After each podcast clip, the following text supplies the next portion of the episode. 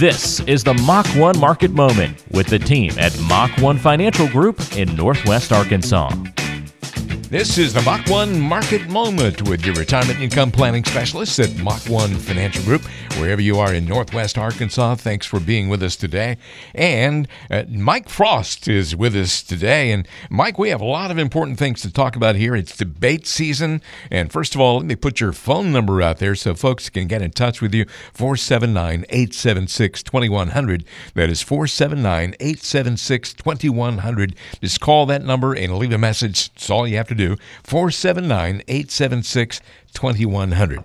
But as I mentioned, it is debate season, political season, and instead of our, uh, spending our time listening to politicians posturing and battling for time on television, let's uh, give you a chance to weigh in on some of these financial debates. You ready for this? Absolutely. You don't have 19 other people standing on stage with you vying for time, so this should be good. Uh, what's better? This is a debate here. What's better, paying off your debt or building up your savings? What do you think? Great question, but it's really not a either or question. It's actually both. Uh, it's really a question of what's the right order. So what we recommend would be first of all is to have a save first for an emergency fund because you're going to need an emergency fund. Things are going to happen. People say, Mike, be positive. Well, I'm positive things are going to happen. So you need an emergency fund. So you need to save first. And then once you have a nice emergency fund, then about three to six months of expenses, then we need to start attacking that debt. I mean, get that debt out of your life, everything except for your mortgage. And then we go back into saving slash investing. Um, if you did it in the wrong order, let's say you started paying off debt first and then you had an emergency, what would you do? You'd have to go back into more debt. So, doing them in the right order, get your emergency fund, get out of debt, then start building savings, we think would be the better plan. Now, you already mentioned uh, paying off the house, and uh, you know, we're talking about mortgages. Is it best to pay off the house as soon as possible or keep a mortgage as long as you can?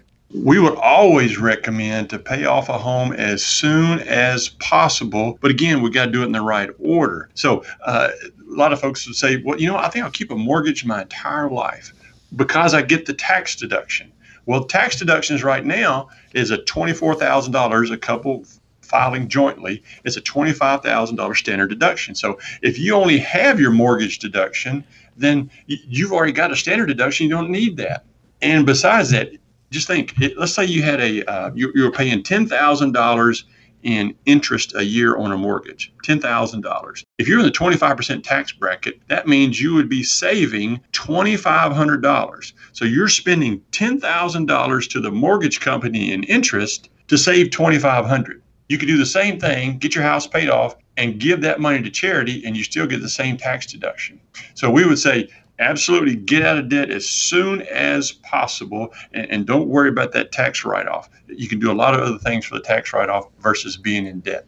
Okay, here's something else you might want to debate here, and uh, you tell us the pros and cons of each. Should you buy term life insurance or permanent life insurance? Not necessarily either or. There is a place for term insurance. Term insurance is you pay for it for a specific term, and as long as you're still living, it goes away and you had an expense. Uh, a permanent life insurance means you have it your entire life and you pay for it your entire life. The downside to a whole life insurance is most people use it to build a cash value. So, for instance, if you're paying $100 a month, mm, we're going to use some round numbers here. $25 a month is going to go buy the insurance. The other 75 is going to build up cash value. Let's say you've done that for a few years and now it's a $100,000 policy and you've got $25,000 in cash value built up. That's fantastic. Now, one benefit of the permanent life policies is you can borrow, you can withdraw the cash value. So let's say you did that. You got a $100,000 policy, you got $25,000 cash value built up, and you either withdraw or borrow, either one, doesn't matter. The next day,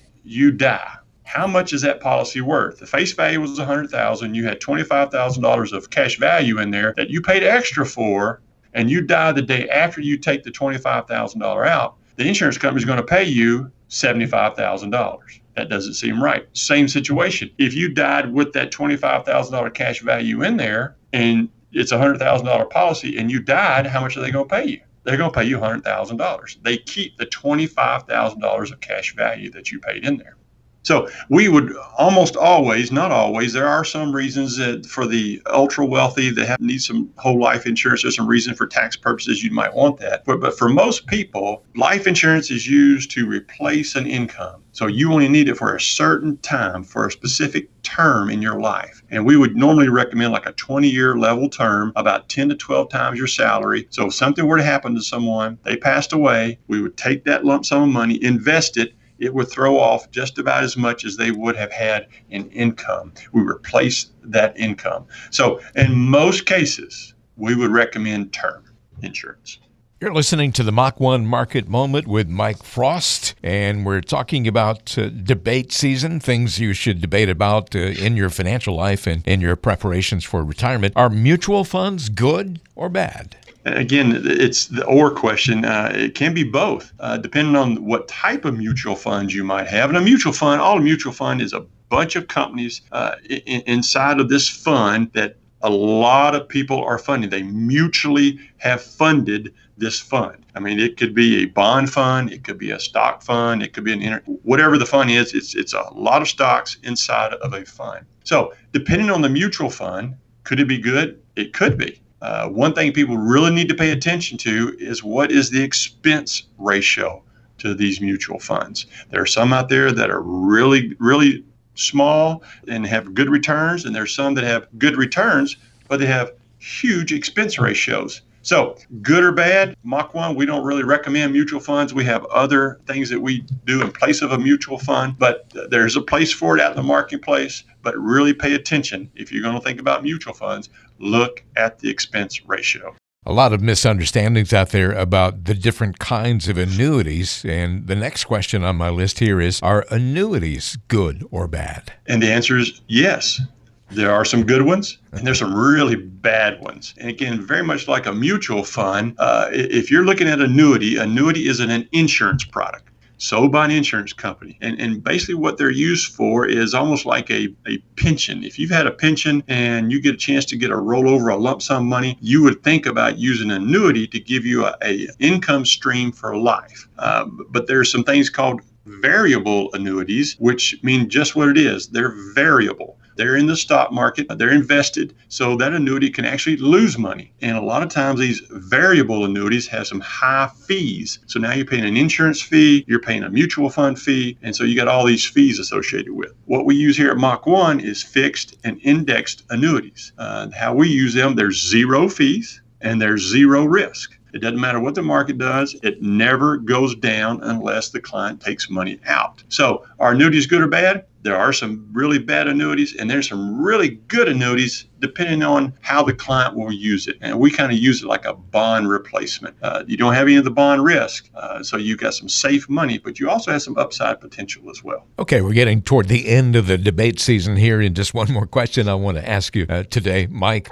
Uh, should you own gold or not? I know that there's some people out there who say you need to own gold now. Other people say no, not necessarily. What do you think? Well, again, it, it depends on your portfolio uh, and how big your portfolio is. But here's some facts about gold. And I looked it up here before we had our conversation here. Since August of 2011 to July of 2019, gold has gone down 30%. Wow. That's a fact. The S&P 500, however, same time frame has gone up 148%. Mm. So that's a 178% spread between the two. So it's up to you. Would you rather have gold for the last what uh, eight years has gone down 30%, or been in the S&P 500 and has gone up 148%? So I kind of think that speaks for itself. And one last thing, you know, people say, "Well, gold. Well, if, you know, if we have a market crash, we got gold." Well, think about Katrina when Katrina hit down in Louisiana and people were looking for, you know, food and water and gasoline, do you think if you had a brick of gold,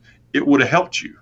Nobody would have wanted it. But if you had a gallon of water or a gallon of gas, you probably could have gotten anything that you wanted. Uh, we're not a big fan of the commodities as far as gold and silver and things like that based off of these numbers. Well, I know that there are people out there who have lots of questions about all of these different topics, and maybe they may be debating within their own minds about, you know, whether this is good or that's bad or whatever the case may be. But what do you have to offer those folks who call the number that I'm going to give out here in just a moment and come in and have a conversation with you at Mach 1 Financial Group? What we'll do is we'll ask them to come in, we'll sit down, and we want to get to know what their situation is. You know, they may have a situation where they need whole life insurance, or they may one of these other things, but we don't know that until we sit down and talk with the client. Uh, so we have you come in, sit down, we find out what is going on in their life. What are their goals? And then find out where are they today? And then our job as advisors is to take where you are today and create a path to get it to your goals. That's exactly what you have. And at Mach 1 Financial, all of this is complimentary. We don't charge a fee for any of that. The only time we make money is when you start investing with us. You've been listening to the Mach 1 Market Moment. Again, the number to call is 479 876 2100. That is 479 876 2100. Call that number, leave a message, you'll get a call back, and then you can come in for that no obligation and no cost conversation. Mike Frost uh, on the show today. 479 876 2100 is the number to call for your retirement income planning specialists at Mach 1 Financial Group. This is the Mach 1 Market Moment. Advisory services through Capel Advisory Solutions LLC, DBA Fusion Capital Management. Investments and or investment strategies involve risk, including the potential loss of principal. Please see full disclosures at www.mach-1financial.com.